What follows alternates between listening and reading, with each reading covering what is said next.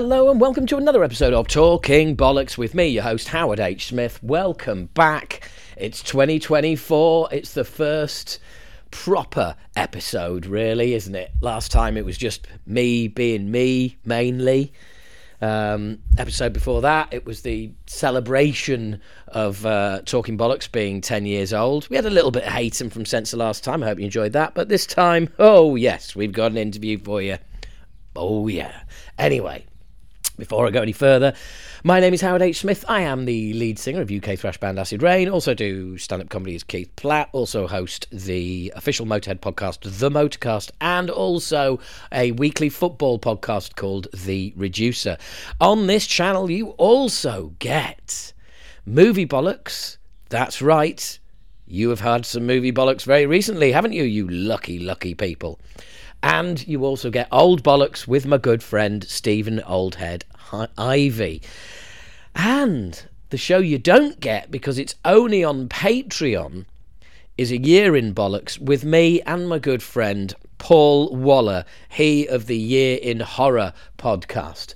He sticks that out on his Patreon. I stick it out on my Patreon, load with a, along with a load of other shit. If you go to the Patreon page, you will see how much content there is. There's loads. You can see it. You can't necessarily listen to it all unless you sign up as a patron, but you can see how much stuff there is. So, if it looks like stuff you'd be interested in, then sign up. Where do you find it? You find it at patreon.com forward slash Howard H. Smith or click the link that says support the podcast in the description, in the show notes, and that takes you straight there. So that's enough of that. Let's have more of this. That's right. It's time for the news, or at least the news in my head, or the lack of news, as I've been constantly moaning about stories not being stories. Um, Let's do some back to back stories. Dream Theatre's John Petrucci. It's really exciting to have Mike, Portnoy back in the band. Well, that's one way of putting it. The other way of putting it is ex drummer Mike, uh, uh, Mike Mangini. Um, well, how does he feel about it? Asked in an interview if there was any advance notice that the band's original drummer Mike Portnoy would return, he said, or was it immediate? He said, immediate but it's like so the fish comes up out of the water, it's immediate, but the fish was swimming for a while. Where was the fish? Whatever.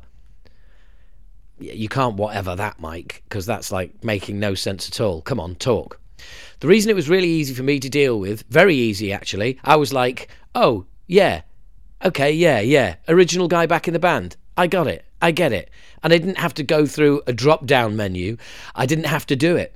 It was just, I looked at it and went, okay. And plus, I don't know whether it was intuitive, instinctual, or intellectual, but I have just left so many things on the table for so many years the publishing of more books, the classes that I really want to teach, the interaction that my own self development comes largely from having me to teach and talk about it to people. At some point, I mean, I see the whole picture, the grid, and I know what I can't do, and that inspires me. Anybody else vaguely confused at this point?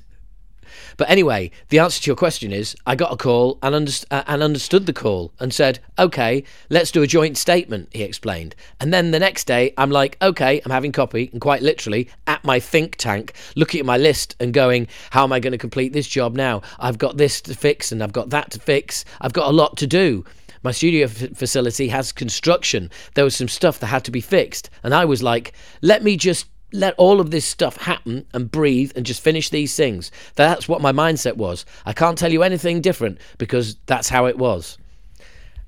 Right. Okay. So basically, I think he's saying, I'm I'm going to extract out of that. Um, maybe I did know it was coming in the back of my mind, but when I did when I did get the call, I was like, okay, right, yeah, thought that might happen one day fair enough. You can't fight it. And I've put a lot of, a lot of stuff on pause, to be honest. So now that's out. Now I'm out the band. I can focus on the things that, frankly, I've not been doing while I've been in the band that I've kind of let slide. Got to finish my studio, got a few bits and pieces. I, I do enjoy teaching. I've got more time for me, which I know sound, but that's the way it is. So um, yeah, you know, it, it is what it is, and I'm just cracking on with you know what I can do as opposed to what I can't. There you go. That is my that's my interpretation of what that my favourite phrase at the moment, what that fucking word soup actually means. Uh, yeah, I, would suggest nobody answer ask him that question ever again. Um, next up, Mick Mars says one song he recorded with John Corabi may eventually see the light of day. Mick has got a solo album coming out and he's released a few singles, and I can honestly say that statement. Mick Mars says one uh, one song he recorded with John Corabi may eventually see the light of day. I mean, who cares? Mick Mars was asked if any of the songs he recorded seven years ago with former Motley Crue singer John Corabi will eventually see the light of day. And I guess his answer was, yeah, maybe. Well, here we go. There's maybe one song, if I redid it, it's Gimme Blood, which would be perfect for, like, say, wrestling. But right now, I'm just going to kind of leave them where they are. And one day, if I decide to go, like, let's dig this one up and see what we can do with it, but right now I'm in a whole different way of thinking, I guess. Wow. Well, all I can say is, doesn't that sound, song sound fucking great? Aren't we all really fucking hyped for a song by Mick Mars and John Corabi that at this point is already seven years old and he still can't be asked to release. I mean, that must be fucking brilliant.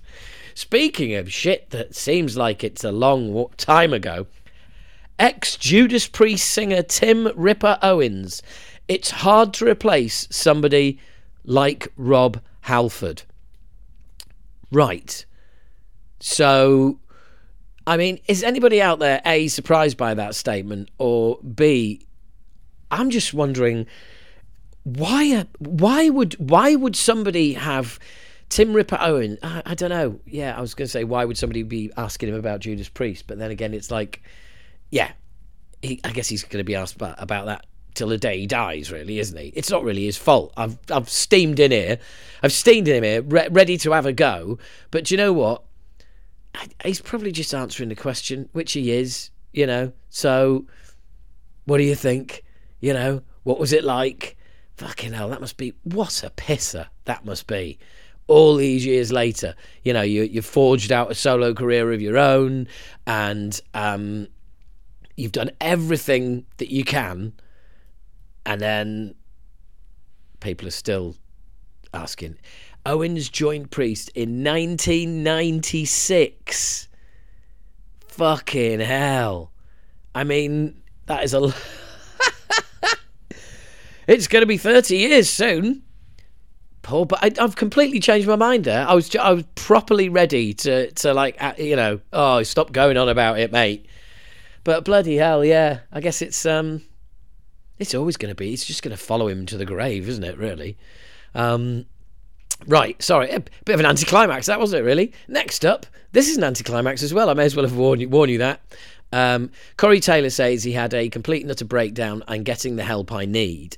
So he cancelled a load of shows. Then he was said he was going to do some um, shows. And then everyone said, but what about those one you cancelled, you bastard? So here we go. I decided to make this video in response to a lot of feedback that came out after I announced that I was carrying on with my South Southeast Asian run um, originally, that was supposed to be mentioned in the statement that I released relating to my mental lapse, my mental health lapse, because he's cancelled a load of solo shows in the States. The truth of the matter is, as I understand why so many of you are upset, I'm just going to break it down for you. Over the last year, um, I have had a complete and utter be- uh, a breakdown of boundaries, mental health, ego, entitlement, the whole nine yards, cum- culminating in a very, very real, very near relapse that I kind of don't recognise myself.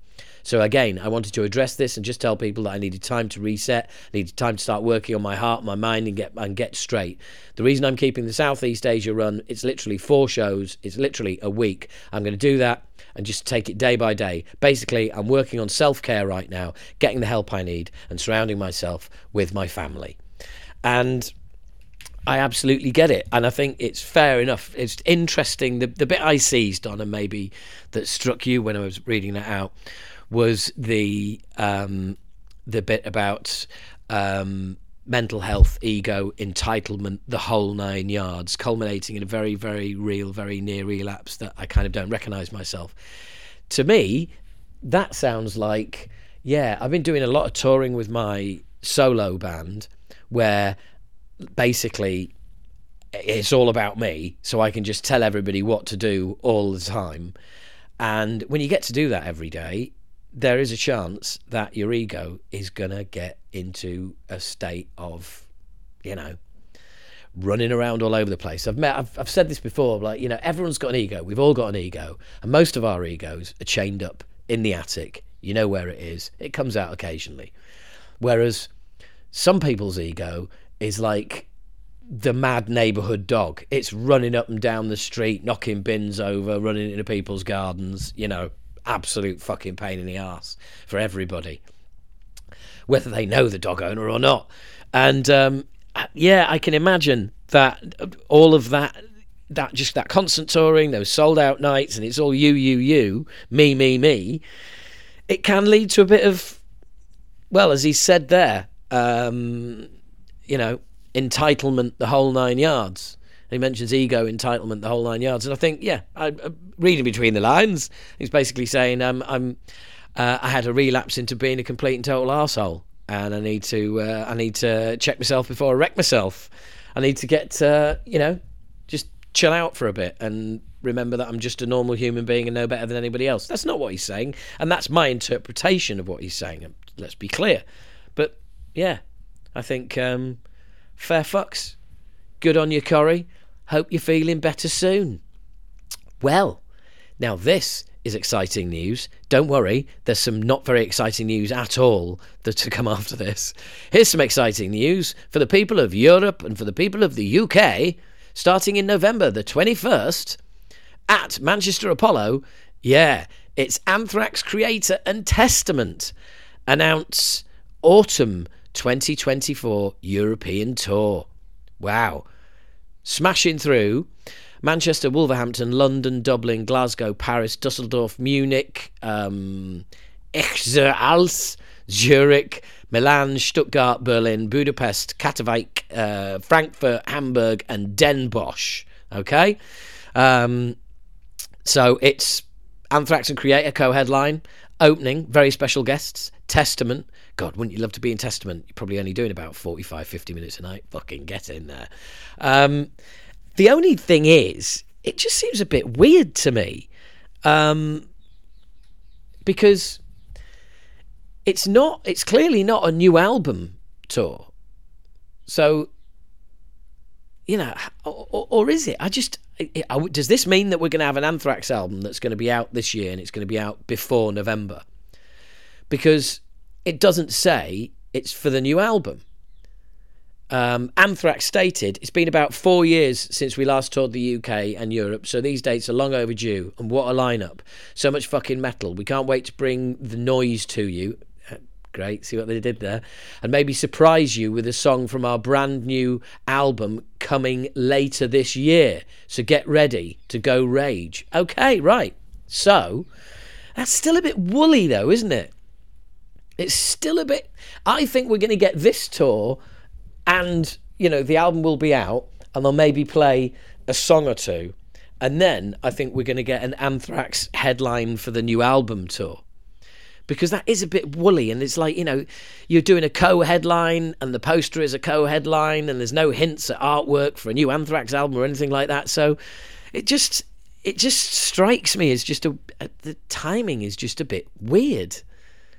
But yeah, I don't know. Will there be a new? Will there be a new, Testament album by then? Testament added. 2024 kicks off. We're thrilled to announce plans to uh, wind down the year already by touring with uh, Kreator and Anthrax. Yeah, great. Um, our history with Anthrax dates back, blah blah blah. So join the Evis, right? Okay, yeah, no mention of like new album, whether their new album's going to be out or not. So yeah, I, I, I, personally I'd say expect actual album headline tours by um, by Anthrax and Testament was supposedly working on new stuff and maybe Kreator R too. But yeah, whole thing is just a little bit kind of weird at the moment, isn't it? That just seems strange. But anyway, fucking hell, it's still mega dates. Um, so tickets are available now. Probably go get them if I were you. If you want to go see that tour, killer lineup. Now, what have we got coming up. This is this is literally something that no one's interested in at all, but I'm going to read it out anyway. Are you ready? Are you ready for this? Hmm? Are you? Well, here we go. Get ready. Alien Ant Farm announces first album in nearly a decade. Oh, fucking hell. Hey? Man, what a treat. What a treat. I mean, yeah. That band, Alien Ant Farm, putting an album out. Okay? There you go. That's the beginning and end of that news story. And here's something that's not particularly exciting either. Um, Doro shares her cover of Metallica's The Four Horsemen. Odd song to cover, strangely. And um, yeah, uh, she does a she does an all right job. Um, sounds uh, still sounds weird, you know. Doro does have. Uh, she's German, so she does have quite a thick German accent, and um, you know the horsemen are drawing near. Yeah, it, but yeah, it's it's perfectly acceptable. Um, if a little kind of like, okay, uh, you want to do that, do you? Okay, fine, fine.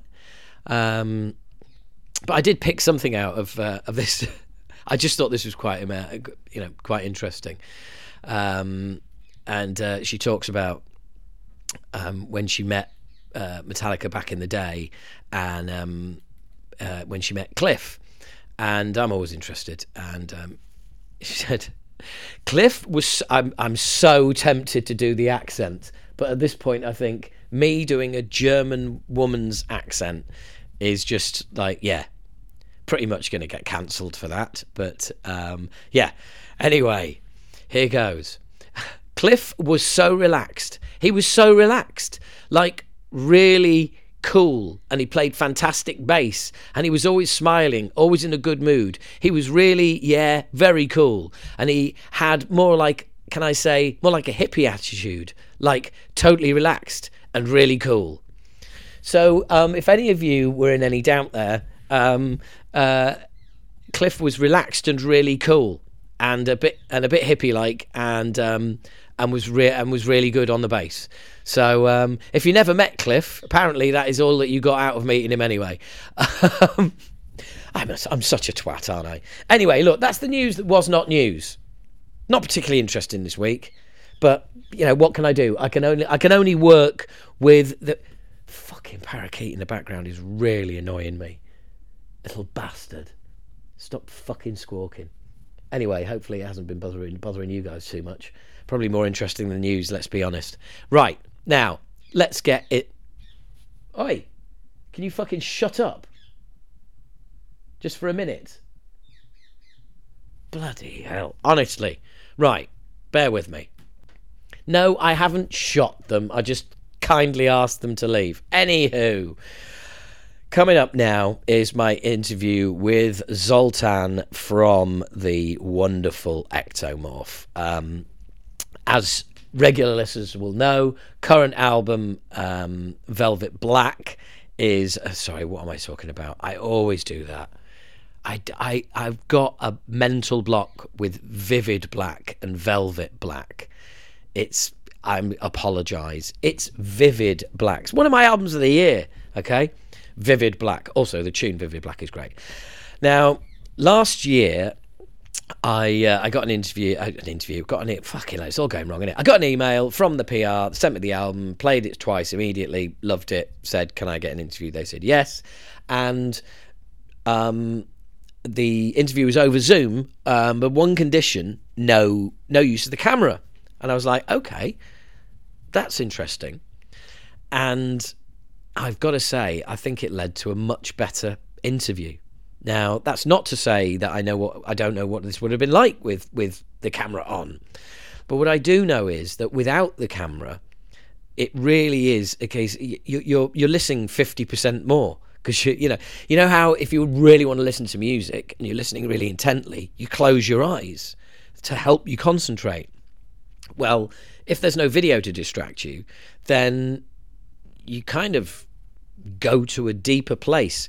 And maybe that's why Zoltan and I ended up doing such a long interview and going to such deep places. And I can only thank him for that. And, um, you know, I'm not going to do any more talking. I'm just going to play the interview from last year, Zoltan and I having a long old chat. Hello. Hello. How you doing? Hey. Hi there. Uh, do I do I call you Zoltan or Zolly? You know, whatever you feel the best, man. okay, cool, man. Cool. Well, I'll give you um I'll give you a little bit brief rundown, okay? Um my name is uh, Howard Smith. I run this podcast. I've been doing it for 10 years. I also um sing in a UK thrash metal band called Acid Rain. who heard about it. Sorry? I heard about it. Ah, right. Okay, cool. Well, we yeah, first time around we split up just before you guys came together. And um hmm we you know we've we've been back at it for a few years i've i've also been a, stand-up comic for 20 years so um oh. yeah i've kept myself busy and i always like to i always like to just because i know what it's like be doing like a ton of interviews especially when an album's coming out and you like most of the time you don't know who you're talking to or you know or, or what, what it's for or anything like that so i just wanted to let you know thank you very much thanks man no problem, man. No problem. Well, that and I'm a singer, so obviously, you know, I've got to make it all about me, haven't I? yeah. I've got to tell you, I've got to tell you, the new album it is just fucking great. Thank you. Uh, it's my absolute pleasure. It is fucking absolutely superb. I am uh, honestly blown away. I've played it three times today and it's just like I, I would imagine it's going to be more than that tomorrow. And I'm not, I'm not a newcomer. I think, I, I think Outcast was probably when I when I first discovered you guys. 2006. Yeah, yeah. So I can't believe it's you know I've been doing this podcast for 10 years. I can't believe I haven't had you on before. So that's that's that's my bad. But that new album, man, 30. Oh, and of course, congratulations on 30 years of Ektomorf. Thank you very much. Thank you. Thanks a lot. It's incredible, man, because, you know, tying that in with the new album, you're as fucking angry as ever, aren't you? Well, you know, uh, actually, you were talking about the Outcast album, and and uh, I guess I'm I, I'm I'm sure I'm pretty sure that that album is the so-called the the our best until now. And Un- and i'm not until until the new album because this one is is better. And and you know i'm not saying it because most of the musicians are saying like okay this is my best album my heaviest album my angriest album my darkest whatever but this time vivid black it, it is really the the heaviest yeah. and the darkest and the and Outcast wasn't Outcast is a really heavy album, but it's more about like uh, it doesn't matter because it's past, but that's what you know our fans call like the best album from Ektomorf. And right now, just to getting back now you even proven it, you know, what you just said to me, which I'm really happy to hear. But you know, you know, already two singles we got out. Uh, I'm your last hope, the rope around your neck, and you and me. This is the two single we got out now, and insane. The feedback is like so fucking great that I'm that I'm I'm just incredibly happy because and that is that you know the old fans saying like ektomorf is back and the new fans are saying like this is something super fucking heavy and uh yeah, I'm really angry, and and uh, I was really angry when I wrote this album, and it it it didn't really change. You know, unfortunately, even more bad things happened, which I had to face, and uh, it's only that album. Um, I mean, not those things which happened after the after the the singles that came out, but when I was writing this album, I was just uh, just what you hear on that album. It's it's right there in that 40, 34 minutes. So it's uh yeah tough angry uh sad and uh and dark. It, it is but I I'd, I'd also add another word there. It's personal it is. Yeah. Yeah, yeah. you you feel it good. And actually every album I write because I, I, write, you know, all the music and lyrics it's personal but this time it, it's just uh, i don't know man. I went i went really I don't know, extremely honest, and I could not uh, go on, on any other way but this. You know, it's just like, and I wrote this album in three weeks. I don't know wow. how. Yeah, it was three weeks because for two and a half fucking years, not even a fucking riff came out from my hand. Nothing, nothing. And then it just happened that my mindset changed and a lot of things happened and i just sit down with the with my guitar and started to write always in the middle of the night always like start like midnight or 1 a.m you know or you know just late and then till like six in the morning writing and this dance song just came out and uh, yeah it's uh it's very personal but i hope that those who deals with you know dealing with the same same things that I did and still do will give them some strength, you know, or or just some energy to to face those things. I'm not sure they can fight it. I'm not sure I I actually fight everything uh, and and I like actually won those fights, but but that anger is always just charging my batteries up. You know, even I sit in the car, I listen to this album and or when I go to the gym and I'm listening to this and this pumps pumps me up to to you know to be alive because I was close to not to be alive but you can hear it in the in the lyrics and in the songs. Yeah yeah you can. And it's there's there is an unflinching honesty in the lyrics as well. It's and and i i hear what you're saying about um the the the kind of brick wall that you hit for a couple of years there. You can't force it. And then when when that moment comes and the creativity returns because you're in a you're in the right frame of mind it it it pretty much feels like a dam broke and all of this stuff came flowing out yeah it was strange because uh i couldn't believe myself not like i I thought that I'm actually I some some moments I had that I thought that I'm done. You know that although that I had an album out, you know, which is it's called Reborn, the preview album, Reborn. But Reborn is completely different. It's just like I I don't want to say I don't like that album, but that was something that was you know created in a different mindset. And this album, Vivid Black, is just completely you know honest and and and and, and comes from from the inside nothing like i wasn't really hesitating with any riff or any ideas you know i i think there was one or two songs on vivid black when i was a little bit like stuck but maybe for one or two days that was the top you know but with with reborn oh that was months man and just changing riffs and changing this and that and yeah so that's yeah. why we played only one song on the tour from that album. only one.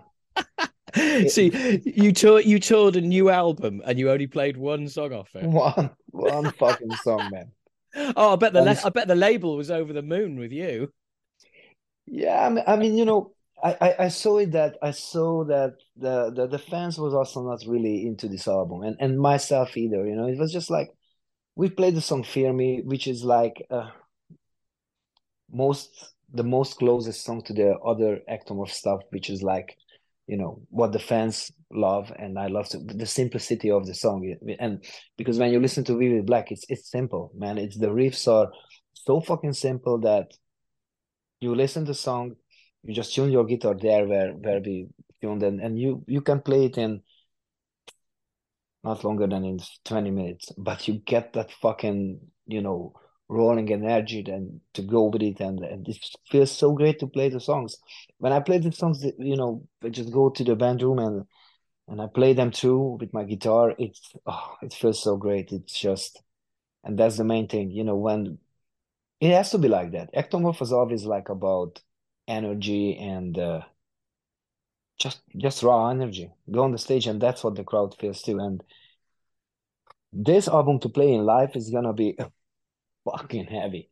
It's not for us, I mean, but for everyone, for yeah. for us and for the crowd to to feel this together. it's gonna be. I can't wait. I can't wait, dude. It's gonna be fucking brutal. Oh, it, thank you. It, it, uh, honestly, it really is. And you know what? I completely agree with you about about rehearsing your own stuff and listening to your own stuff and there's nothing wrong with being a fan of your own band. In fact, I personally think I think it's essential. Yeah. It's because, uh yeah, tell me. I well, it's like it's like Lars Ulrich always says, you know, to to to draw a weird parallel. Um, he always says that he's the biggest Metallica fan out there and and I, I, and I kind of feel like I'm the biggest Acid Rain fan, and you're probably the biggest Ektomorf fan. Exactly. Yeah. Yeah. Yeah. And it's like it's like well, yeah, because if I don't like it, it ain't it ain't any fucking good. True. True words. True yeah. words, man. Yeah. You have to. You have to. Uh, and you know, it's it's kind of maybe like a cliche, but I'm saying it. You know, first when I write something, I have to enjoy and like it. Like I fucking dig it, man. Of course, you know, you yourself as you're a musician too, that you know that is, you know, you you can get pretty critical with yourself, like, ah, uh, but it's not. But then you maybe do a like an hour break and just sit down and listen to again. And sometimes you involve some people, like those people, you kind of listening to to their opinion. You know what I mean? Mm-hmm. But but but on very at the very first fucking place it has to be you yourself who who say i like it and uh, you know i enjoy to play it. So it's just another good point you know thing if the others other people like it the fans the fans you know so yeah i think yeah. it's it's true. I, I i think it's very true. I think i i and, and like you say if if you like it it, it's it's it sounds kind of arrogant. I'm really glad we're having this conversation because I'm exactly the same. Um, if if if if if I don't like it, if you don't like, then it's not it's it's not authentic. And you can't fake it. People yeah. will know. You know, in and in a heartbeat. Yeah, yeah, yeah, yeah. In a heartbeat, man and and and also and also it's when you're working on stuff like that it's hard fucking work. Now let's be honest none of us got into a band to get to do hard work. Yeah. Yeah it is hard work but it's fun but it it's fucking hard. You know and and uh, you know the the whole fucking you know process how it goes you know when it first you just jam if you're a guitar player. If you're not a guitar player then you know then whatever instrument you play or if you just not just but if you are a mm-hmm. singer yeah. then you know you're working on the on the vocal ideas and and then for me there is always at the first it comes with the guitar and then but this time i was writing like you know i was sit down with the guitar and then my my interface was plugged in a guitar was my guitar was plugged in and the microphone so when i got down like uh i don't know 30 seconds or one minute of the song then i i just you know stand up put my headphone on put on the mic and just throw something on. And it, it could be just some fucking you know mumbo jumbo blah, blah, blah, whatever you know what i mean? And then some words coming out and uh and yeah if you got the ex uh, you know at least the the the, the rhythm of the of the vocals then you can work on it later. And and that's what i did Actually, I went to the studio with zero lyrics. zero. I had no fucking lyrics, man. I just had words. You know, like wow. like like the song "Die." I had I had the whole chorus actually, but with "I'm Your Last Hope," the rope around your neck. I only had this, and I think maybe a few words that uh, some words, and the rest was just some some screaming, some English bullshit which makes no sense, you know. And then yeah, really. And then then we went with two mats and you know we went to record the the vocals in, in Denmark. And uh, I worked on the lyrics every every night. I was there for 10 days and we did the vocals in 10 days. I like to work on the vocals longer than anything else, more than on guitars or anything, because that takes a little more you know i like to fuck around with the things there and uh, but yeah, I mean the vocals. Yeah, I just I just work work work now like guitars and then vocals and just throw them together and then send the demos to Tue to Denmark and then he wrote back to me and he said like I think you found home. that was good to hear actually. Yeah, especially coming from him. Yeah, yeah. I love him. I mean, you know, we started to work with him. A short story about Tue Madsen that when I signed the contract with Nuclear Blast back then in ages ago. Yeah. And you know, I was pretty young and uh Nuclear Blast gave me a few CDs, actually like 10 or 15 CDs because I had a Discman, you know, no fucking iPhone, just a Discman. Yeah. And uh, that time I had a girlfriend in in Holland, so I was going back with the bus to Holland, and and I, I had some time to listen to these uh, CDs. And actually, I didn't listen to through any of them, just a little bit. Like, okay, I didn't like this sound, and then came this band. It's called Nemic. They were from Denmark. They sounded like Fear Factory back then, and the sound blew me the fuck away. And I was like, wow, that's big and fat and you know like yeah mean and just loved it. So i said to nuclear blast i want to work with this guy. They said okay this is a danish guy. And Tue Madsen you're gonna laugh now but i don't know. I thought that's an american name that time. I don't know. So i hmm. thought that i'm gonna work with an american producer but no that was that was him. And since then that was a destroy album. And since then i work with him and that's that's great. I, I won't change that. It's been a long time now yeah, I mean, it's like basically, it's well, he's he's he's like the one constant in the band along with you. You just said the right thing, exactly. For for me, I don't know when I, you know, we we had sometimes that we we recorded some singles or or we had the Nirvana cover. Still, it was this year I think when we did that song, and we recorded without him, but he always did the mix but when it comes to like an album which is like for me an album is really really really important i need him. So this time he he flew over to hungary. I picked him up in budapest and we recorded the bass and the drums in a hungarian studio not far from my from my hometown.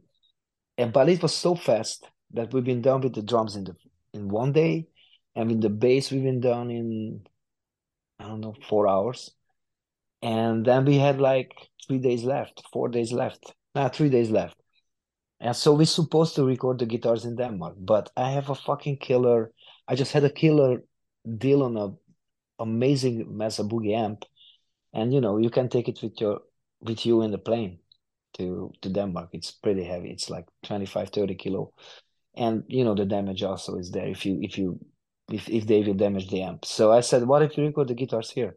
But we the studio was already booked out for the next day. So what you hear on the album, on that, uh, we recorded all the guitars in my fucking bedroom, man.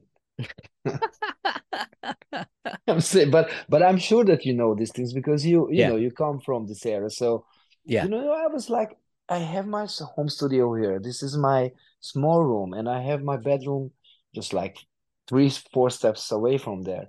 So we put all my fucking clothes in the corner for some isolation and we put there my Mesa Boogie cab, the amp and two microphones and you know we did the tracking in six hours. So we did only the vocals in Denmark.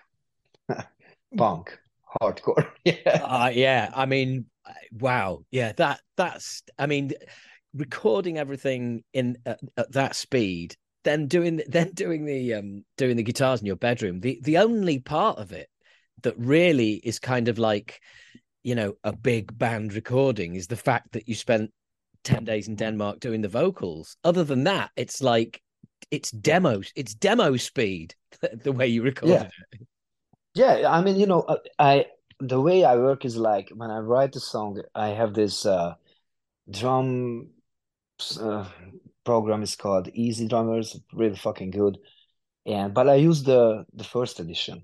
I didn't really update it, you know. I just because the, everything is there, what I need, and uh, I think it was made by the drummer from Meshuggah. Pretty good, uh, you know, MIDI stuff's there, and I just throw them in what I like, and and if I just need something to a little bit extended, then I just do it with my fingers with uh, on a keyboard, you know, some some fills or stuff like that, and that's it. And then I play two guitars on left and right and some vocals.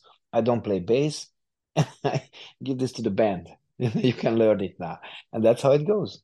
So actually, when when the guys came to the studio, everyone knew the songs, and uh, everyone uh, knew what's going on. So we just put on the demo. We didn't even needed like uh, playing the drums because it was on the demo.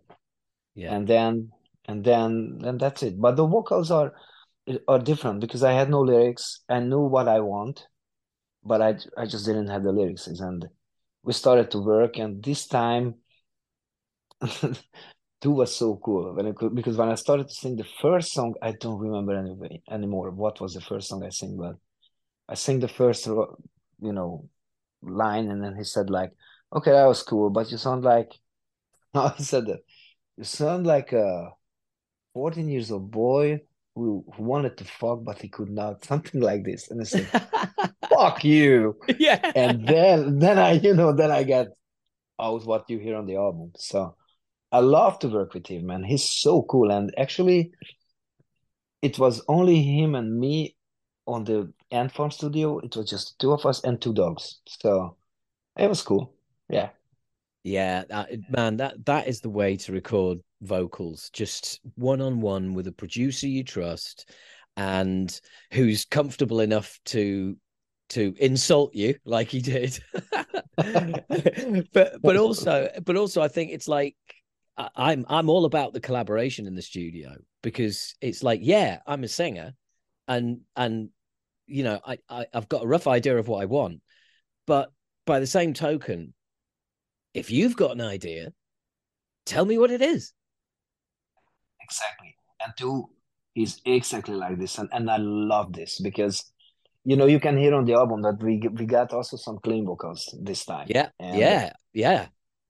Actually, a lot, not not just a few part, but like many of it there, you know, and and and he helped me because lately I started to sing clean on my clean voice, you know, and uh, it's because I don't know, it just came. I have an acoustic guitar and I used to sing at home uh, when I feel like that, and it became a lot more to sing on my clean voice. And and uh, when I wrote the songs, I just felt I don't know, it just has to be there.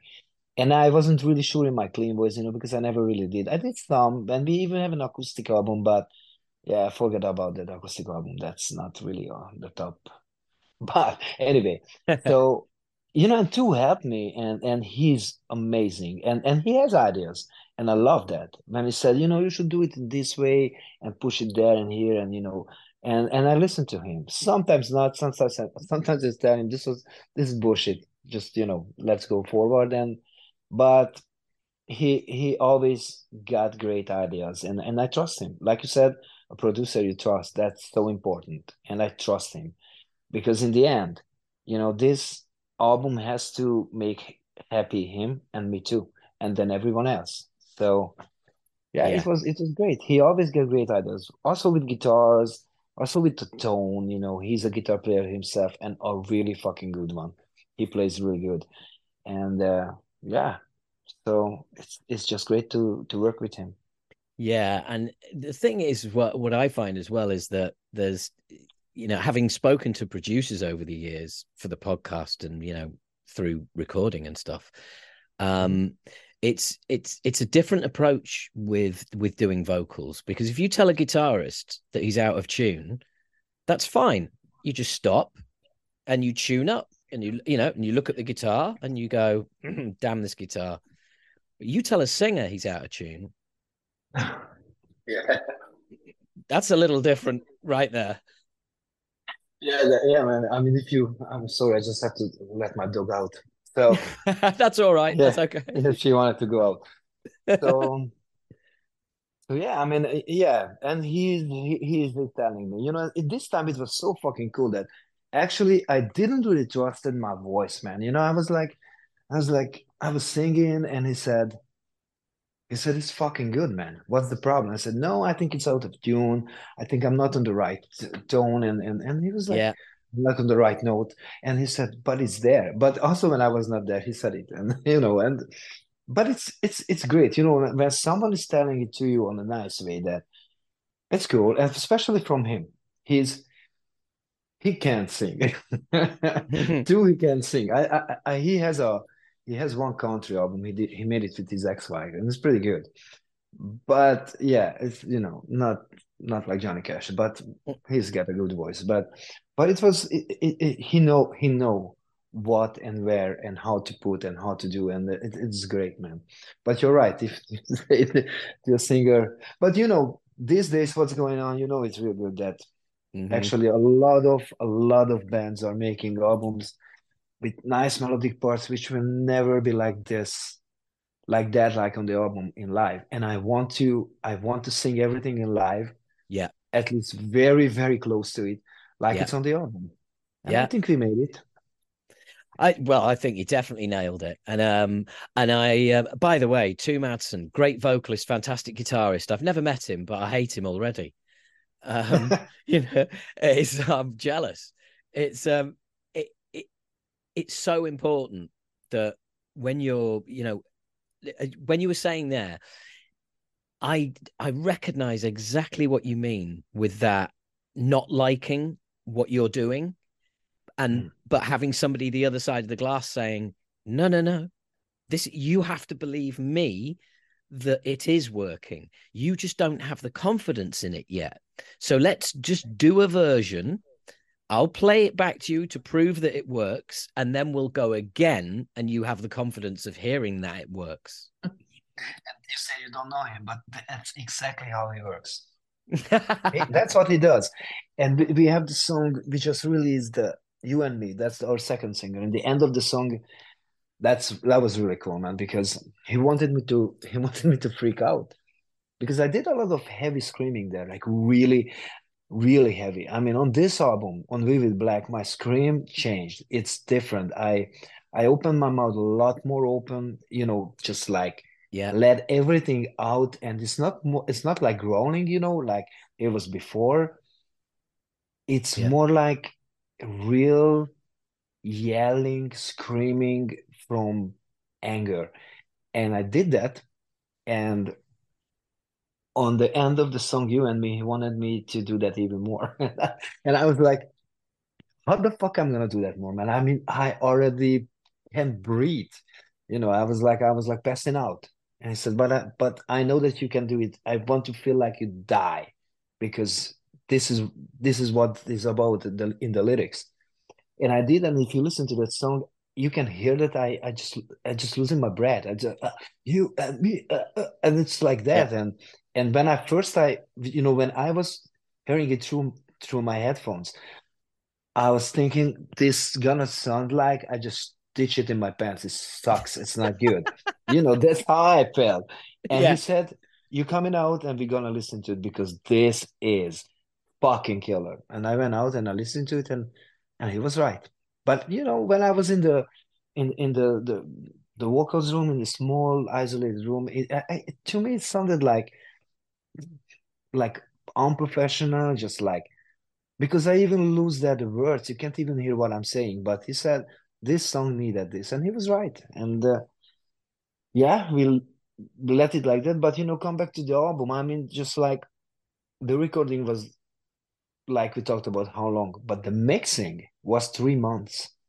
oh man. It, it, was three fucking long months. Three yeah. painful months. Yeah, yeah. I mean, like two weeks was because he went on the holidays, so we could not do anything. But I was fine with that. And of course, I, I you know it yourself. You you bring home some raw mixing, which is of course n- not what you want, but you can listen to the songs. Yeah and actually the song was to me already really fucking close to what you hear on the album but, but because when you hear this album i mean you hear what's going on in the world now uh, and and you can hear that most of the band sounds the same you know the same snare the same kick the same yeah. La- uh, guitar yeah. sound yeah it's called laptop metal exactly yeah and i told him first of all i want a snare which cuts and it's not like a boomy snare like this this because you know in the end of 90s and the early 2000s which actually i'm come from the snare was like a fucking gun shot you know just like yeah. really sharp. And yeah. so we started with that. And and and also the guitar sound. And when he came back from the holidays he did a guitar sound which sent me and i called him and i said fuck no. This is this is far away from what we need man. And but he was really cool this time and he said because we could in the past we could go some really bad arguments you know but not this time. I said okay let i told him you know just take everything off everything off and just let that fucking raw sound which comes through the mics and Yeah. the guitar and the amp. And that's what you hear on the album.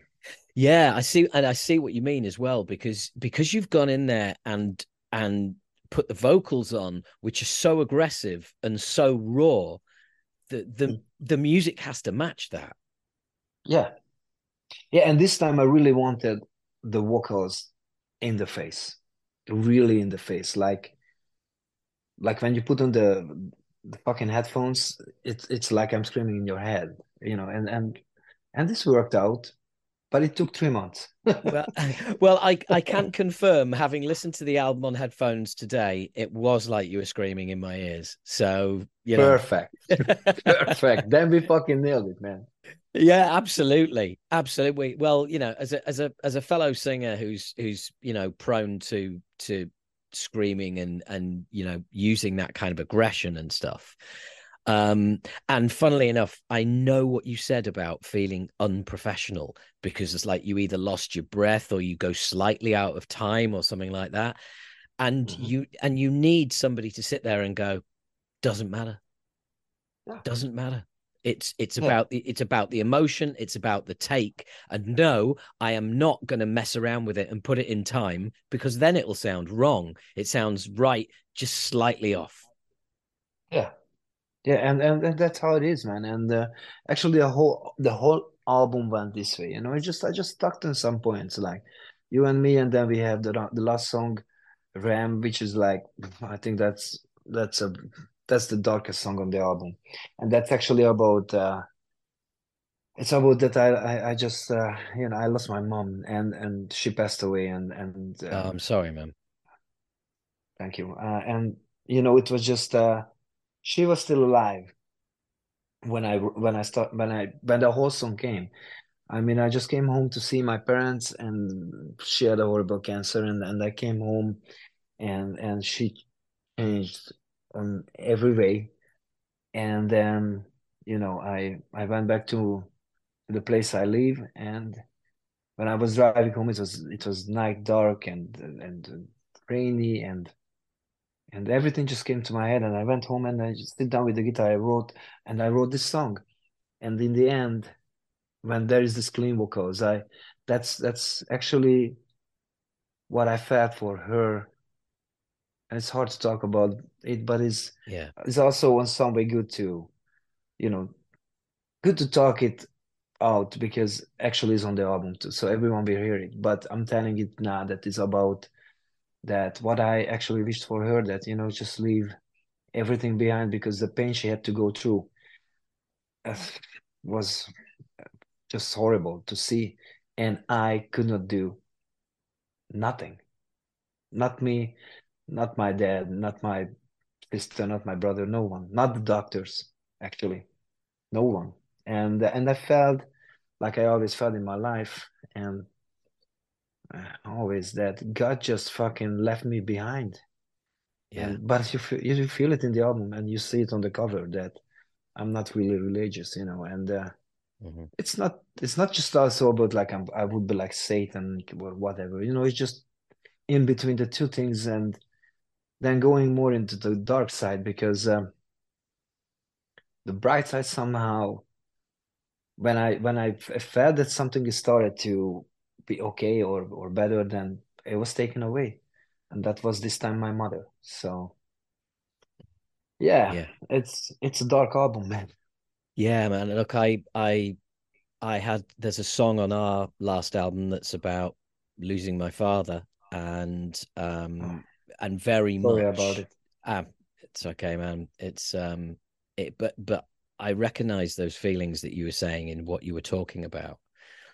Um, the same, uh, you know, I, I won't go into details, but exactly what you said about no one being able to do anything and also feeling like if there is a god then they're just a sadistic fucker who exactly how i felt and feel. Yeah. Yeah. Yeah. It's like i'm sorry but that person did not deserve that and there's no fucking reason on earth why that should have happened to that person um it's, and the, it's injustice. Injustice. It is. Yeah yeah and and and actually i was i was there when i was not exactly there when she died because we could not be there but a few hours before we were there when we actually had to leave. And uh, it was fucking horrible. And yeah. yeah if if god is dead and where where where this motherfucker is because when when someone like you said like your like your dad like my mom that you know they just because okay um you know i'm i'm a motherfucker but I, I admit it. I am you know i did things and you know but my mother she never did anything like that. Yeah. Yeah. So fuck god re- man. And fuck fuck the fuck fuck all this fake motherfuckers, you know, who who who is telling me like someone there in the hospital I just met there, someone we just was coming out with my father after a visiting, which was like one of the last one, and someone came there on the hallway and say like, God is God is with you, and they said, fuck you, you know, and then and yeah, I, you know what I mean, and Absolutely. you know the feel. Yeah, I, I this is weird, man. I went in to see my dad when he was in hospital, and some some priest or someone from a church had been round and put little wooden crosses um, at, on the ends of every bed. And the first thing, I, and the first thing I did was take it off and put it in the fucking bin, and and find the head and find right. the head nurse and find the head nurse and say, if that person comes back again, make sure that that you tell them you do not put a cross on my dad's bed ever. Right. He I didn't, I, you know, with you. He didn't believe. I don't believe. My mum doesn't believe. And how fucking dare you? You know what I mean? Same here. Same here.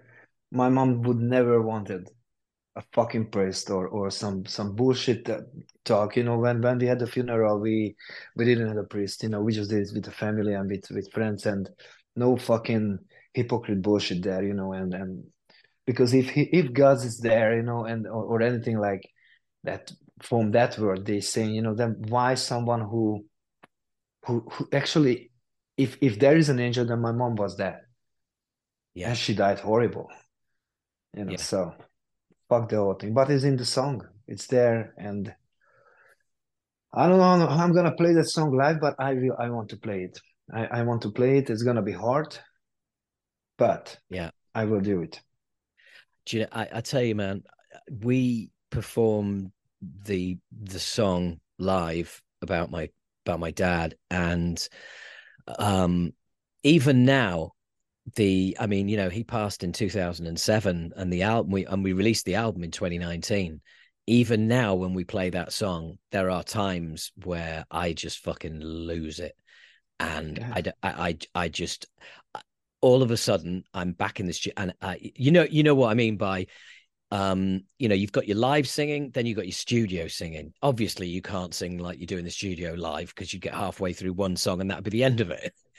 Um but um sometimes it's I just can't stop myself because I can feel the emotions and all my technique and all my breathing goes out the fucking window. Yeah. Yeah I don't know yet with the song, but I think I'm gonna go through this because already when I'm I'm just singing it now here in home, you know, in in in the in my home studio, playing it with the guitar. It's sometimes I just you know stop and I can't, and you know I feel like crying, and you know the, the tears are the crying is like choking my throat, and because this is all real, like you said for this album that it's personal and it's honest and it's real because it is, and probably is not this album is not for everyone, but uh, but for those like you and me, Yeah. and all those who's dealing with not just with uh, losing someone you love, but a lot of disappointment, you know, in in people you trusted, and it will. I think it will help. Like for me, helped those bands I grew up, you know, like I don't know all those bands, you know. So Yeah. Yeah. I let's think hope. yeah, I mean well look, I I you know, I can tell you that it certainly worked for me. Um Okay, and great. and and and the thing is I, I think it's so important that we come back to that word personal, genuine, honest, authentic.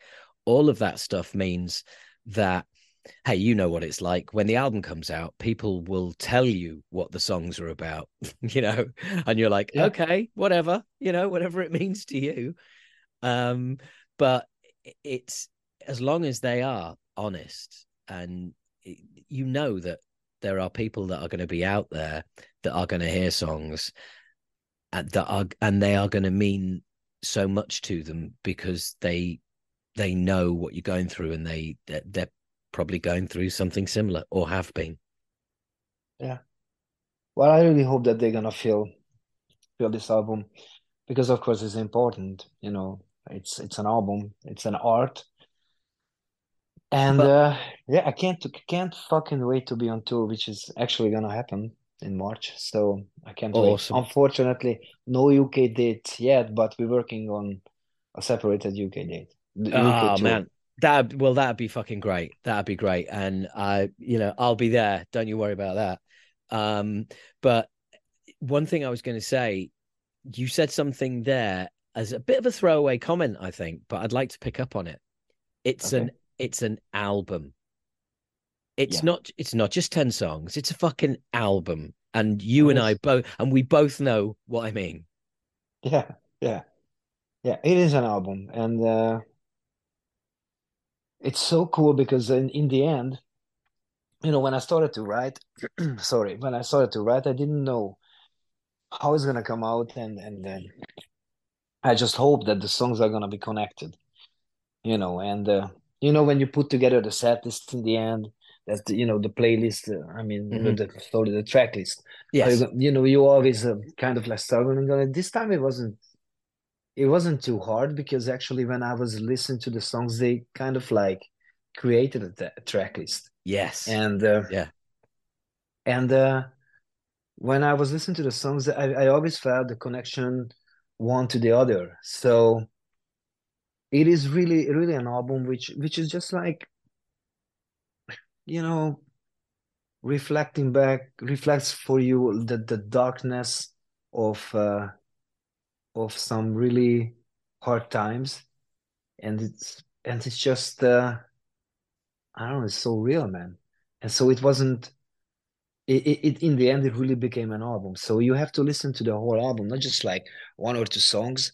yeah At least I hope it's gonna be like that. But you know, I will get some feedbacks when yours too. When someone's listening to it, like like the Hungar Hungarian Metal Hammer guy just told me that HammerWorld, sorry, not Metal Hammer, HammerWorld guy, he told me that he put on the album, he listened to it, and when the last song went down, you know, it was done, he had to listen to it again.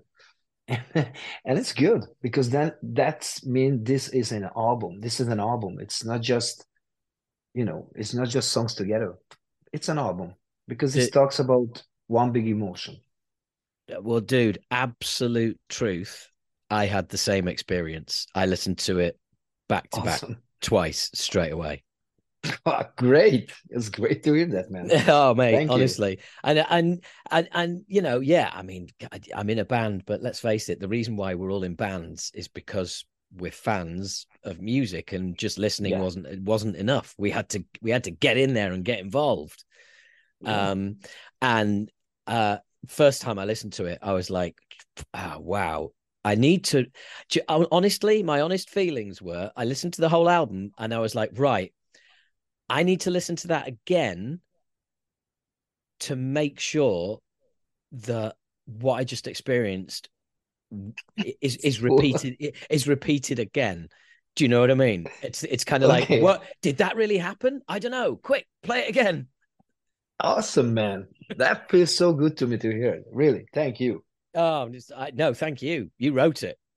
Um, well, it's you know, it, it's honestly, it, it's a real work of achievement, and and I'm glad you got on to talking about um, uh, singing your clean singing as well, because um, it does pop up a few times, and it and it's great because there is that it gives you so much more dynamics in, because you know as much as i love and as much as i'm sure you love the aggressive shit um it, there, has got to be light and shade. Yeah. Yeah. And and it, it really works. I'm i'm i'm so glad that you you dig it man because like i said i wasn't really sure in my voice and Tue Tue gave me the you know that that support yeah. Uh, that that is great man. And because I, I even told him you know if, if these clean parts are not working i'm just gonna scream. That's what i told him. And yeah. he told me no fucking way man. This is great here. And and that's change changing dynamics like you said. But you know they are they, these these clean vocals are you know yeah the end of ram is, is pretty much kind of like you can say like nice and pretty you know but the others are more like a little bit more like sick you know like they're not happy if you know what i mean. None of them. But kind of catchy you know especially the end of uh, you belong there which is before before them and then this reference is just you know just repeating and it's one of my favorite in the album between the all the the clean parts and uh yeah I, i'm really glad that actually that we did all the things with the clean vocals because like i told you i, I told you that if it doesn't work i just scream. Yeah. And but the thing is that that's that is that's your kind of um fallback position. And and it's yeah. important it's important as a singer. I know exactly what you mean. It's important as a singer to be able to you know when when you're doing something that's been that's been suggested and you're not completely convinced you need you need that fallback position of well if it doesn't work and what you're thinking in your head is I'm, i don't think it's working then i can always just scream through it. Yeah. And and you know that that gives you that freedom to try it. Yeah. Yeah. And uh wait a second. Just one my dog came out again man bad as my sister she lets the dog to me all the time. I said, I can't now because this dog needs 120% attention. That's it. That is back. so go back, you know, to the to the to the to this. I mean, uh, yeah, you know, but I also wanted to do clean vocals, like like I said before, that I'm able to sing it in every situation. So, you know, like on stage, it's not always the best, you know, but these are the vocals that I know that I can do. Even if now we are using in-ear monitors, you know, which is really fucking good. So I can hear everything. But, you know, sometimes they don't work. Then you need the old school monitors, you know, the wedges. Then it's not sure you're going to hear it. But I still, these are the, the vocals that I know that I can sing. And I, I wrote these vocals on the way that I try them. That so I can switch, you know, from scream to clean and back, and and they work. So I can't. I can't this is gonna be the first time in my life that I need to use that many clean vocals. So um, I'm of course I'm gonna just like practice them a lot. Yeah. But so far it's working, and I'm I'm really curious what the, what the people are gonna say when they hear it in live. So Interesting. I can't well, wait. well, I I really particularly like what you did on the song "Vivid Black" because when I when I listened to the album first, okay, I just put it on. I wasn't looking at song titles. Um, I don't think I even knew what the album title was, or I I you know I forgot, and I just I downloaded it, played it through my stereo, and when that song came on, I just uh, about halfway through, I thought, yeah, this has got to be the title track. And I looked it up and I was like, fucking hell. Of course it is. How did you know that, man? because of the because of the the dynamics because also the it's kind of got a, a gra- it's kind of got a grand feeling about it um just kind of it just kind of poked its head above the other tracks in a different kind of way.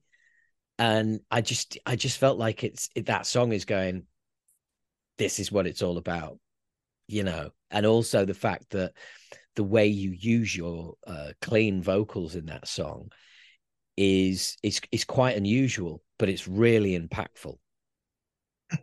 Quite unusual. That's cool man. Thank you very much. Thanks. Thanks. Uh my brother who used to play in the band he yeah. came home for the funeral of my mom and and then we I told him, so if you want to listen to the album, we're gonna take a ride with my car. We just drive, you know, it's 34 minutes, so we didn't have to take a long drive. But I said, you know, we're gonna listen to to the album, and it's best to do it in the car. So we went with the car, and really, Black is his favorite song, and he he just chose it as the favorite song. And I said, why? I said, I don't know, man. But he said the same. The way you sing here, it's just so cool. I don't know eh, how is that because but for me it was like you know what you hear that that melody that little melody in the guitar which is kind of like i wouldn't call it a melody it's a little bit thick that's what i say to all these things you know like it's mm-hmm. thick but that's the way that i could sing on it you know and combine it with with with the screaming and the end of the song that really fucking heavy mm. groovy riff was just like a fucking hammer so Vivid Black is one of my favorite songs on the album, but actually, to me, the whole album is my favorite right now. I, yeah. I have to listen to the whole album when I listen to it. But I'm uh, glad that you picked out Vivid Black.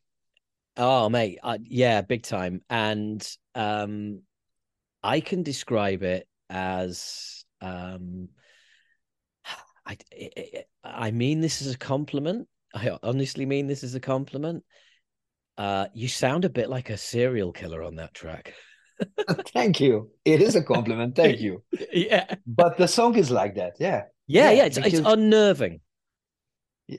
Man, thank you so much for this. This is the biggest compliment I, I get until now. I sound like a serial killer. It's great. I love it. I fucking love it, man.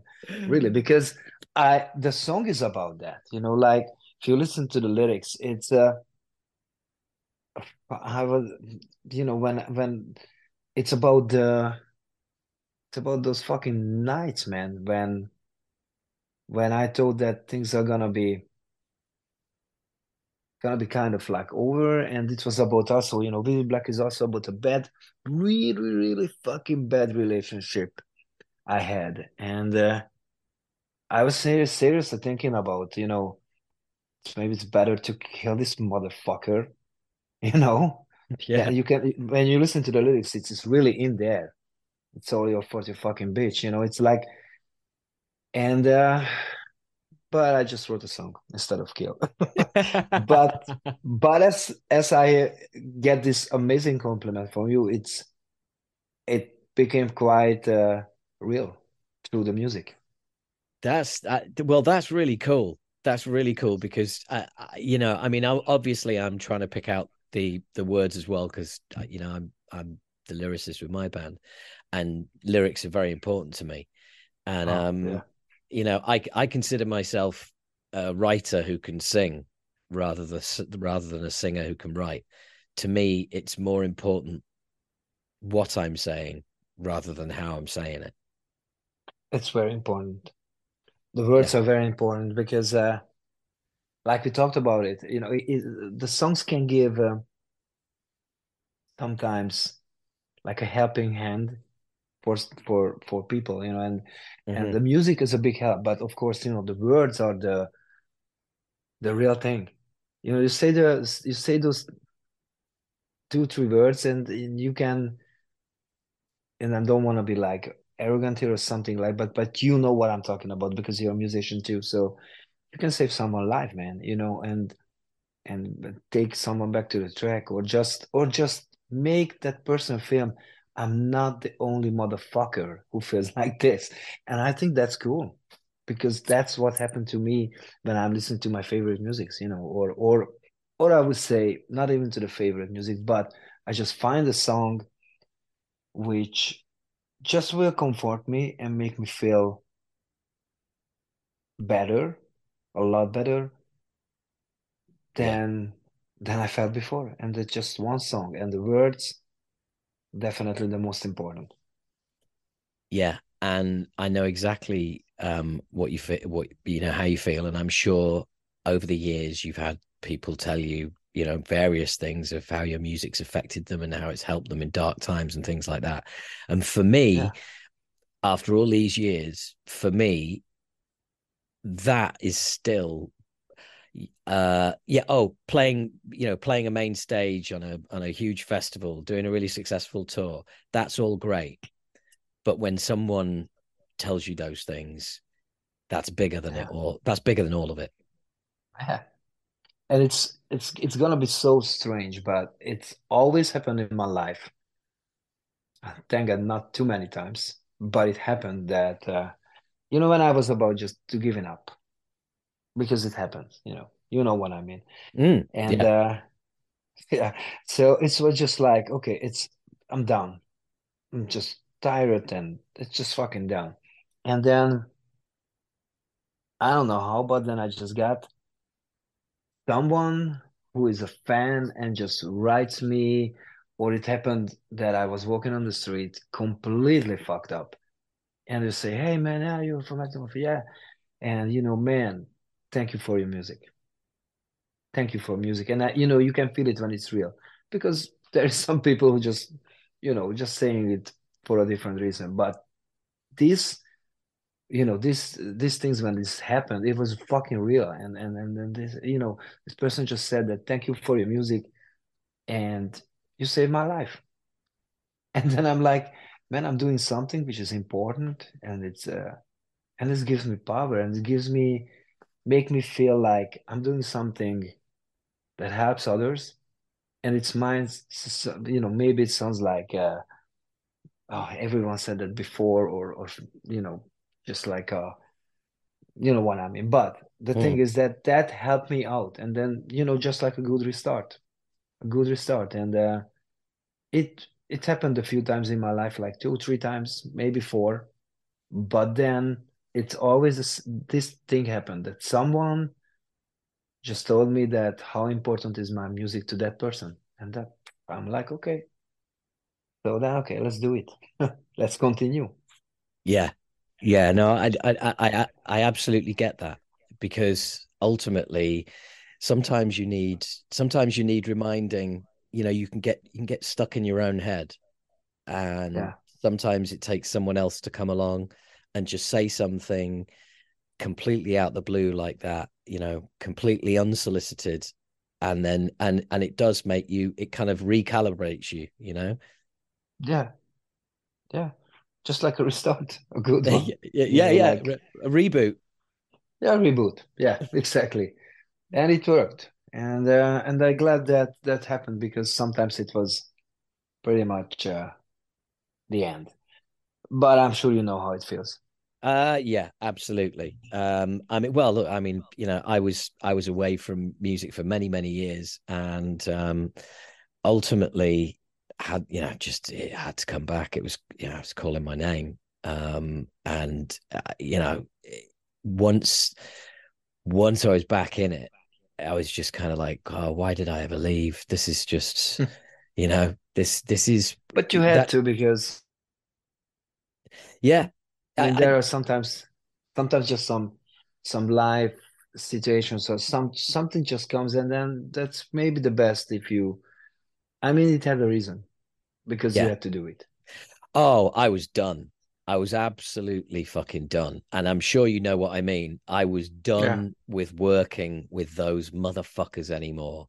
I'm going to fuck off and do something without anyone. And that's why I went, I literally went from, you know, being in a five piece band, fucking hating everybody. And then I went and became a stand up comedian and did that for 20 years on my own. yeah, I know what you mean because, you know, I, I had uh, once I had a lineup change, which was like three guys left, and we are four. that means yeah. I was alone. So you know how it is. But two and a half hours later, I had another lineup. It's not. I'm not saying it to be an asshole, you know, like just like say, "Hey, that's me." But actually, you know, I mean, man, this is my way for fucking thirty years, and someone is coming with it's coming, and not, if not, then there's door. Close it and never come back. Fuck you and and you know so many fans you know not not just because of Ektomorf but you know all all the bands that you know they who they love or or follow and then they see a lineup change and then they say and like you know they blame it on the one who is there for the long the longest time. And actually they should see that that person is there because that's the one who's fucking believing that whole thing you know and it's doing it.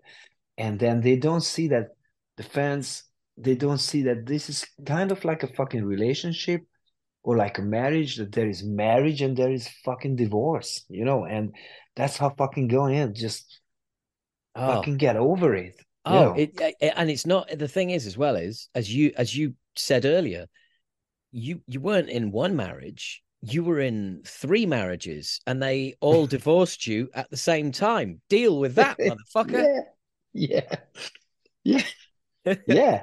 And the fans doesn't see it you know. Of course that they you know what this is like there's this four or five guys on stage and you know they are the, the ones like i want to be you know just hanging out going from show to show you know having all this fun drinking fucking you know all these things but that's more that's a lot more i don't want to be like a whining bitch here but you know you know it that it is a lot more and and if if this doesn't work like they think. Then they think that you know the the one who's in the band the longest time that's a motherfucker, and in this case, it's me. but, I'm in the I'm in the same I'm in the same position, mate. I'm the only I'm the only one. I'm the only one yeah, that, like original. You can take all the fucking blames on you, man, like me. Yeah. But I, but you know, I don't give a fucking fuck, man. I mean, someone thinks of me that I'm an asshole, then I'm an asshole. You know, actually, I have to focus on the people who who who likes or even more loves what I do because that's the most important.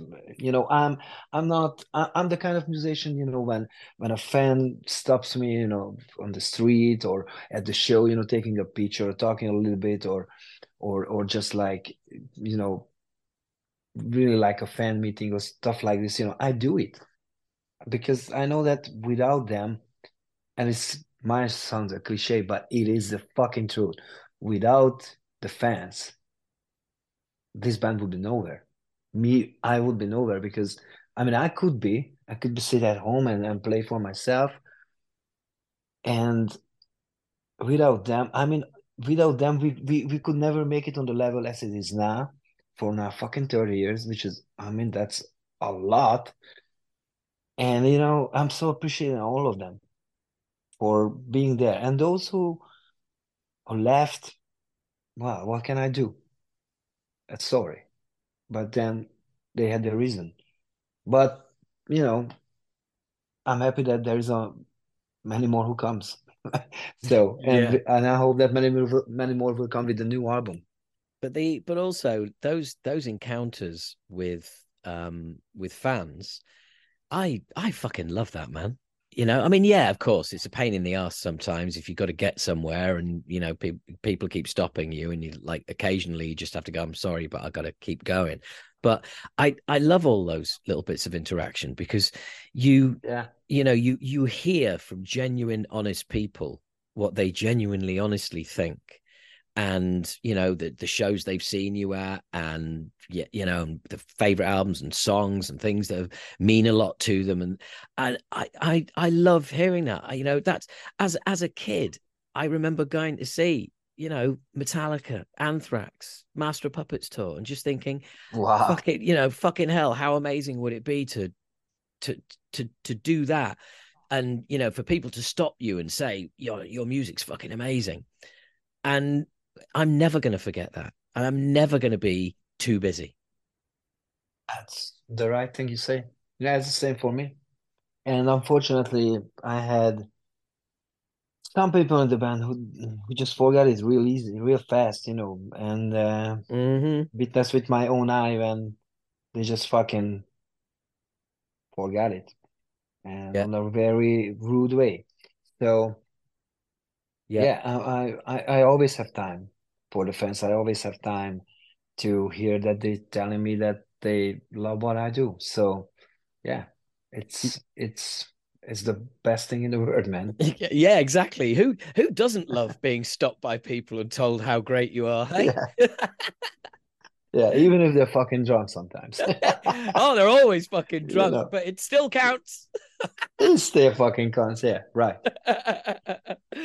um, it's um, but it, it is. It's like it. It all comes with being in a band, and that's I'm I'm saying I say this to the guys all the time that like every day, every hour of every day, the dynamic between us changes as you know.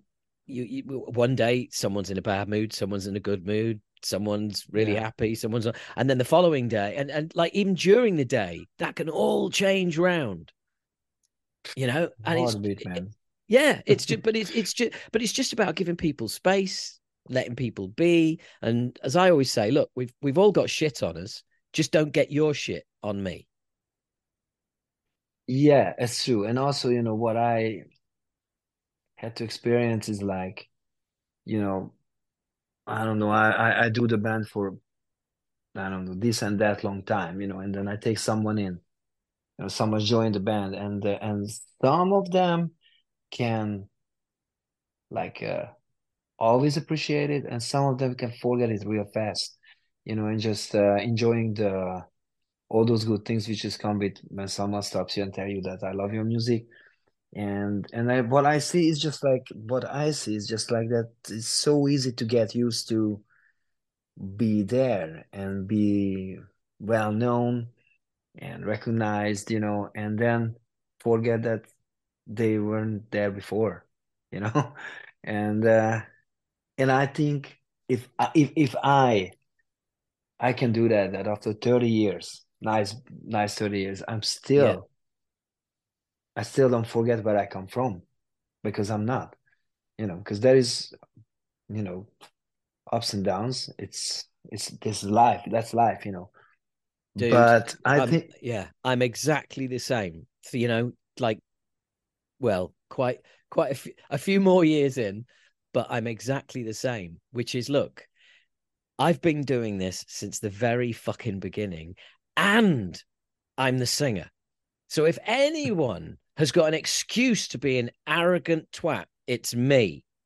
Which means no one else gets to do that if if I'm not. finally someone like me. Yeah, man. Yeah.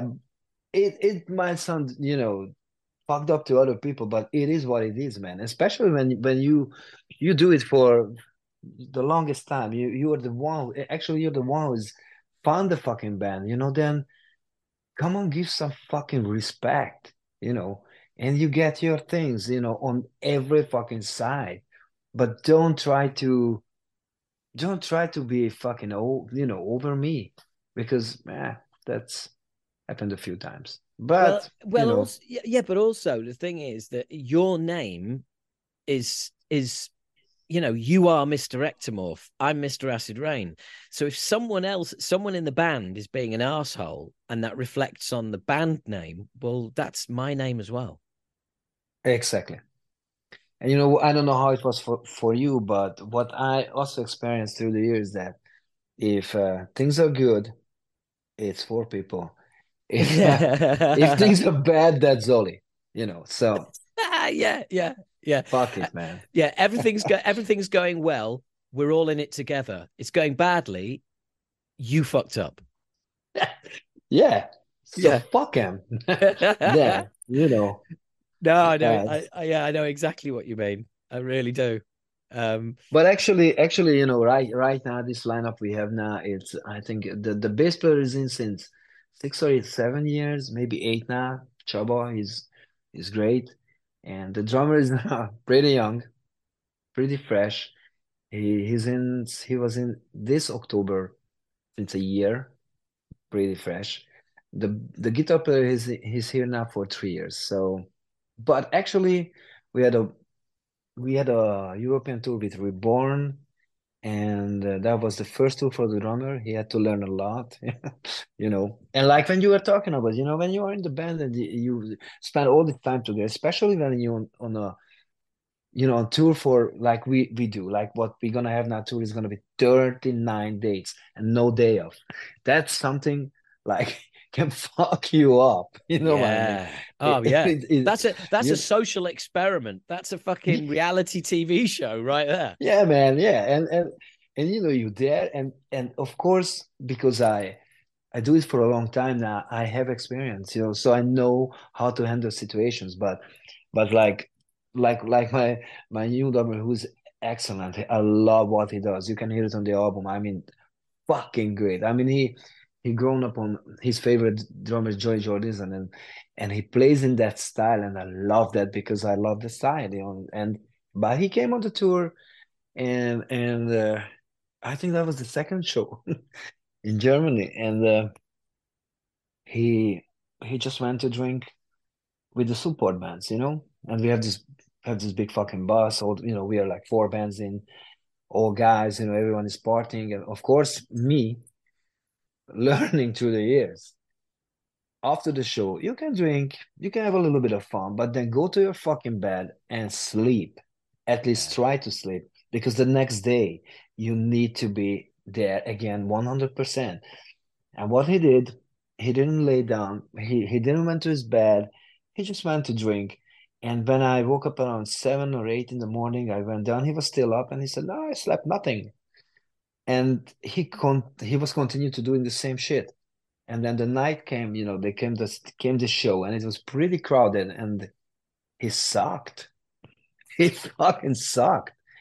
And then and then you know we went to to the dressing room and i screamed. I said fuck you. I said this is what you do man. This is what you fucking do. This this is how you want to do a fucking another like like 28 shows like this. You will be dead in the next two days, man, if you do this. You can't fucking do this. And then he then he was listening to me and you know went to bed in time and managed it. But I see it like so many times, you know, with with uh with those bands who are coming on tour with us that they just, you know, the singers are losing their voice yeah. on the second day. yeah. You know, and I'm like, guys, don't fucking go outside from the bus and with your drink and and and, and yelling uh, your ah. favorite song you know in a fucking minus two degrees or stuff because you will lose your voice. No i'm not. And then they do. Oh mate. D- dude I, I literally i had that experience um oh it's like this year. I i had that experience early in the year and um i was sat on the bus and I could hear about 10 people outside all having a conversation, having a great time. And I really, really wanted to be outside having a chat with everybody. But it was freezing fucking cold.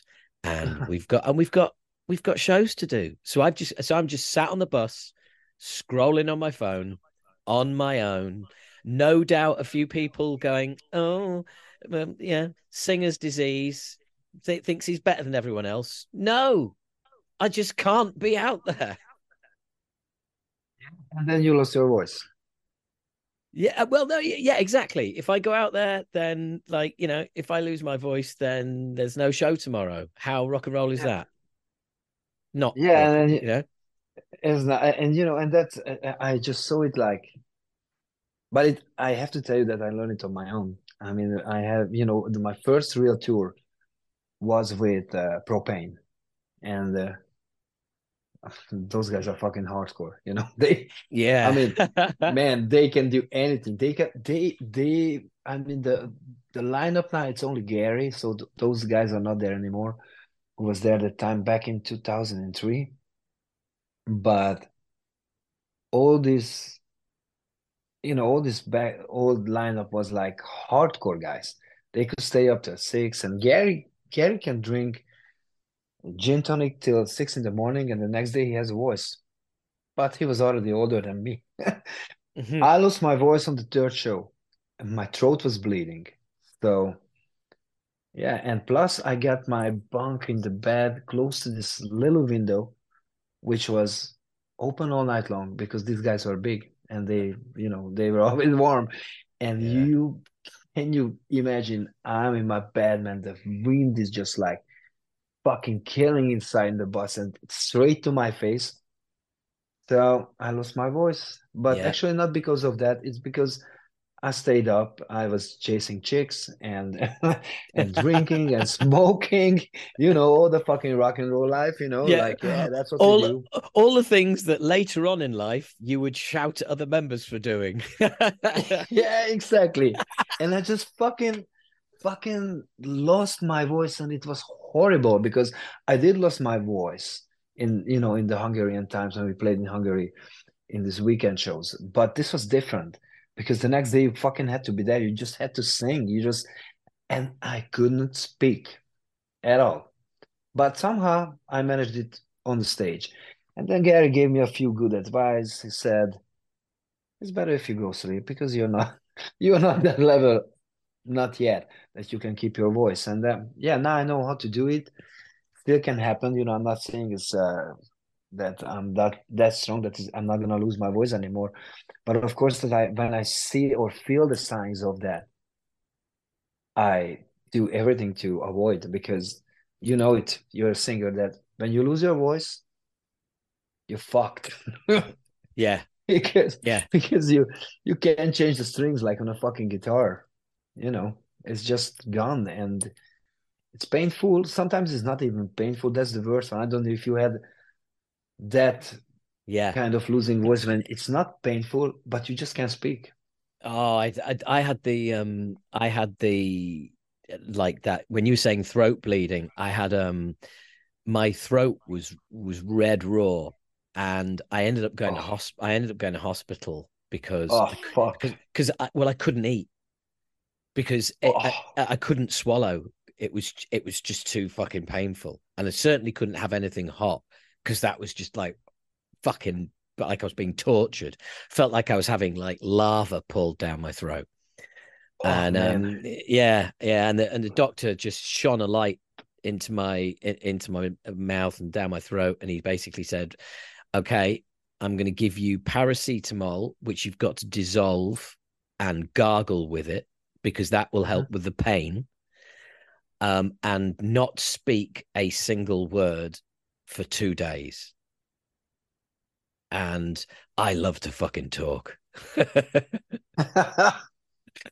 this was your time for silence man Uh, yeah, oh, every everybody else was fucking really happy.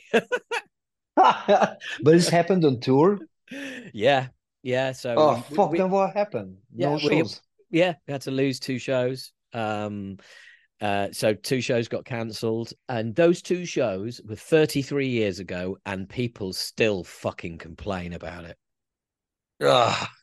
You that's know, how people is man well, it, it is, but you know what? The point I'm making is that's what happens when you fuck up. yeah People don't forget. You let them down, and I did. I did. I can't deny it. Yeah, But what can you do, man? I mean, losing Yeah. your voice. Just a second, my dog. Vid már ki. Interjúban. My I was father. I was just young. I was just young and stupid, and um, you know, I wasn't looking after myself properly. I mean, you know, that would never happen now. Same here. Same here. When I lost my voice like really bad, it was uh it, we, we were not I mean I, I lost several times on tour, like you know, like European tours, but the the worst was when we were still in Hungary and uh, those very early times, and I I felt that I'm gonna lose it, and but I was like, fuck that, who cares, you know? And I I kept drinking, of course, which didn't help at all. And that time in the clubs, you know, smoking was still still allowed, so everybody was smoking, and and then yeah, it started bleeding, and but it was just weekend shows, and it then at that time it was really painful, and uh, I went to the hospital. They checked it, and they said, you know, there was no fucking cell phones and stuff like that. I had to walk around with a with some papers, man, and a pen if I want because Yeah. I got absolutely zero talk. I, I couldn't talk at all. Nothing. The doctor told me if I will, I will lose my voice for fucking ever.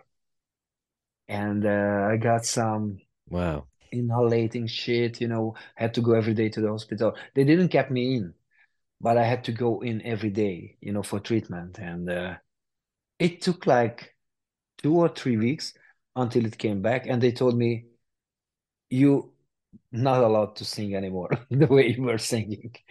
And I said, fuck no, I want to sing. I need to. That's my life. Yeah. And I did. And uh, yeah, I had a few times when I lost it on tour. And I remember when we played in South South America, we played in uh, uh, São Paulo, but we've been a day before in Rio. And I lost my voice in one fucking night in the biggest heat. Oh, How the- I don't know how the fuck that happened, man. The window was open, and uh, you know, I just, you know, lay down to sleep. And the next day I woke up when I was swallowed, I already felt that that's not good. But you know, if it was like in, I don't know, in somewhere in Switzerland, in Germany, in the middle of the winter, you would understand. But it was fucking hot outside, and I lost my voice. And we went the next day to play in São Paulo. That was like, I don't know, like 600 people. Everyone was waiting for us, and I had zero voice. But when I went on stage, I could sing. I just could not talk between the songs. I don't know if this happened to you, but I could Yeah. sing. That's that was okay. I that was not my best performance. I'm just telling you, but Mm. but I could sing. So my voice was there, but I could not talk. Couldn't I know. I, I know what you mean because well, when you're talking like we are now, you're relying on your vocal cords to make to make the sound, whereas when you're singing, you are supporting it with your breath, and Oh, it's yeah. coming up from your diaphragm. And you can't, you know, if you're doing it properly, you're kind of you're you're you only use your vocal cords when you know really when you are um when you're accenting stuff you know you know it's like head voice and throat voice Yeah. chest voice and all the rest of it and um I, I yeah i do know that like where you can't speak and the thing is as well you spend all day holding signs up saying you can't speak then you go on stage and sing and i'm Yeah. sure everybody that you've shown a sign to during the day is going you you fucking asshole yeah, yeah. what do you mean you can't speak you're fucking singing Yeah, and they don't know, but it's the truth, man. I mean, it's Yeah. like it's like the singing, but I'm not saying that was the best. Like I said, the best performance, and and my voice wasn't not even sixty percent. But you know, we didn't have to cancel, which yeah I was, you know, uh, I was like, no, we're not gonna cancel. I'm gonna sing. Just you know, leave me alone. And when I go on, I'm gonna sing. It's gonna go. And the next day, the next day, I woke up and my voice was back. I don't know what the fuck happened. It was just one day. But I had some worse one, you know, on tour when I there was one spray, they were selling it for a while in Hungary, which you sprayed into your throat and it fixed it real good. But they stopped selling it anymore because something they said that it's dam- it's damaging your brain. Ah, right. Yeah. It's uh, doesn't all the best stuff damage your brain though? Yeah, that's right, man. And anyway, I use it a lot, so but you know, when you can you can buy it anymore, you can buy it anymore. So what I'm doing now is just like I guess like sleeping in the right time, you know. Sleep Yeah. is is is the best you can do for your voice. And then yeah, I'm not drinking that much anymore. No. Yeah, I do. You, but you're so right about sleep because that's recharging the battery. If you keep, if you, if you don't recharge the battery, it's like a phone. If you, if you keep doing a top up charge, you go, you know, you, you, you charge it for 20 minutes and it goes to 60. Then you charge it for 10 minutes and it goes to 40. Then you charge it to five minutes and it goes to, and you're working off a, you're working off lower battery power each time Yeah. you know and and that that takes its toll and i i used to i i'm not so bad now i still get it where i get stressed out that I've got a little bit of a sore throat or I've got a little bit of a tickle in my throat and I start getting stressed out that it's going to get worse and we're going to have to cancel shows yeah. and it's all my fucking fault. Yeah, I used to be like that. I used to be like that. That if I just like you when when I was sore throat, you know, I felt it's a little bit like it's not okay. You know, then then I I got started to stress, and when I started stressing, it's got it's get it's get a lot worse. And when I when I'm doing that, it's just like telling myself, you know, relax. And and you know what really helps a lot now is the inner monitors. I mean that I was so against it. I was so fucking against it. I said no because I'm not gonna feel the power of uh, the stage and stuff like that. But the first time I tried, you know, but put it in, and I got the fucking mix in my ear, and, and I got this iPad in front of me, and I said to myself, oh, you know, I just set it up the vocals as high as I want, and and it works. It's it, it's amazing. You know, I can do like ten shows on a row, like every day. It's, it's just fine. It's just great. So, oh man, do you know what? I I I'm the old you. I'm still I'm still like no fucking way. But did you uh, try? Well, well, the thing is, you just said I can do ten shows in a row, no problem, and a light just went off in my head that went, "Oh, I like the sound of that."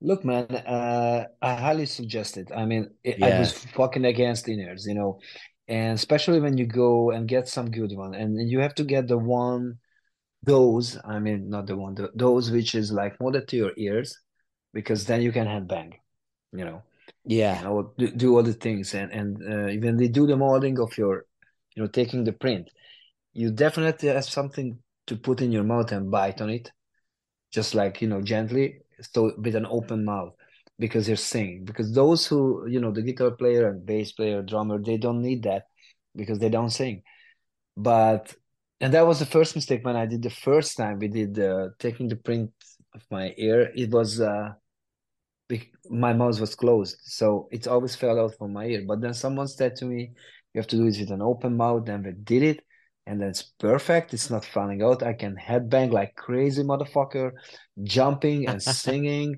and it's not falling out. And uh, it's fantastic. It it's a game changer, and you know, like when you have your even you don't even need a, need a fucking iPad, just a phone. You just you know set your fucking mixing mixing up. Everyone can set up their own. And first time I tried it, I loved it, especially because what I love, I love the sound of the drums when they are mixed. I don't really like the cymbals when they are crushing my fucking brain off and I hear nothing from the monitors. you know, but only drums. That's I fucking hate that.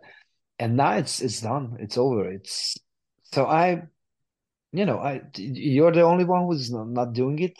The the other guys they're doing it. Um, no. Um, our our drummer has in ears, and one of our guitarists does. But uh, do you know what? Uh, that like uh, you use that phrase "game changer," and I'm like, right, okay, yeah, it's a game changer.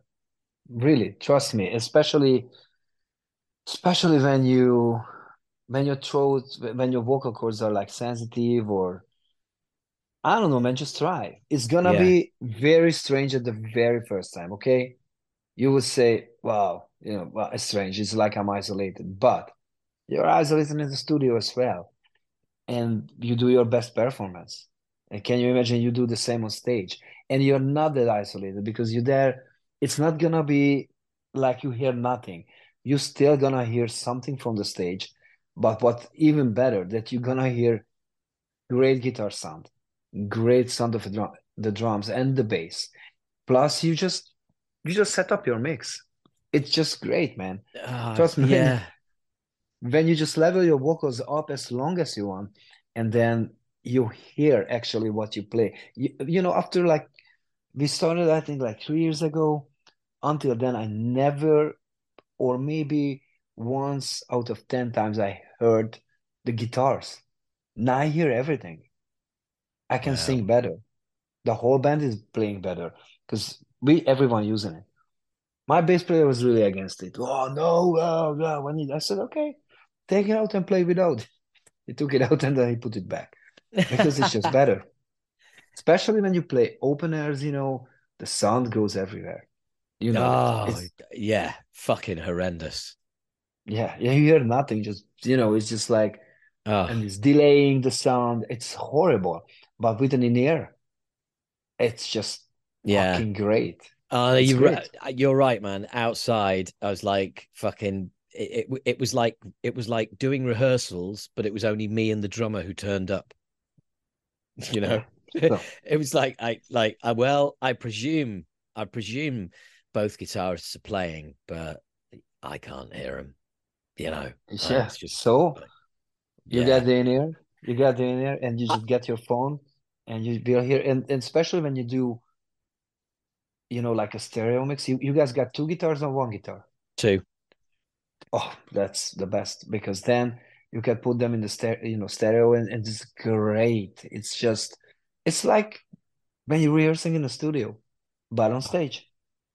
Do you know what? No one, no one has ever um actually sat down with me and explained why it would be such a good idea, the benefits, how it changes, how it helps. Um until you until until you until you um and that, that's awesome. I am I'm I'm going to be I'm going to be on my laptop tonight searching in ears.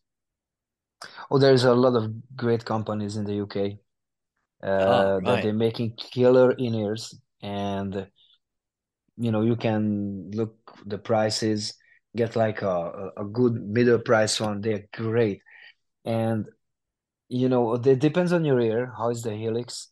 I I get such a small helix, and which is not good, but I you know I managed it with the open mouth to take the the the the, the molding. But anyway, That's a great you know tip. it's. That's a great tip. The open mouth thing. That's a great idea. Yeah, I think by now, especially there in the UK, they will, they will. But I think you should say that you're a singer, so they should say then that Yes.